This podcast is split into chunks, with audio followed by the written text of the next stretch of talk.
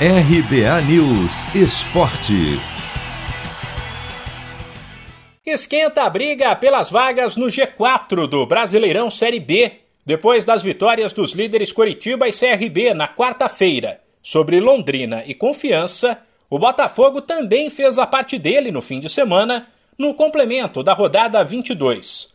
Bateu o Remo fora de casa por 1 a 0, chegou a três vitórias consecutivas e assumiu o terceiro lugar.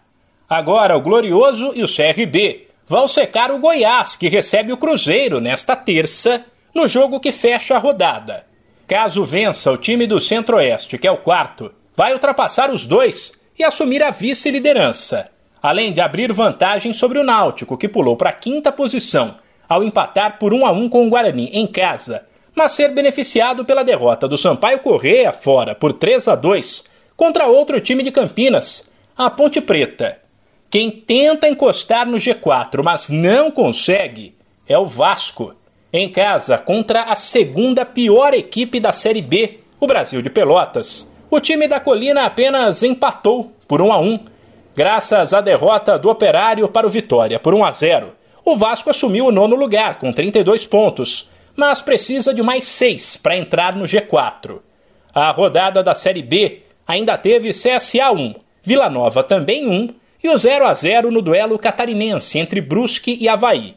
Depois de 22 rodadas, a classificação é a seguinte, sem esquecer que Goiás e Cruzeiro têm um jogo a menos. Curitiba primeiro com 42 pontos, depois CRB com 40, Botafogo com 38 e Goiás, que fecha o G4, também com 38. O Náutico tem 35, Sampaio Corrêa 34, Guarani e Havaí também 34. Depois o Vasco aparece com 32 e o Operário, em décimo, no meio da tabela, também tem 32. Na sequência vem CSA com 29 pontos, Remo e Brusque com 27, Ponte Preta com 25, Cruzeiro também com 25 e Vila Nova com 23. Aí a zona de rebaixamento conta com Vitória, também com 23 pontos, Londrina com 21, Brasil de Pelotas com 15 e Confiança com apenas 13. De São Paulo, Humberto Ferretti.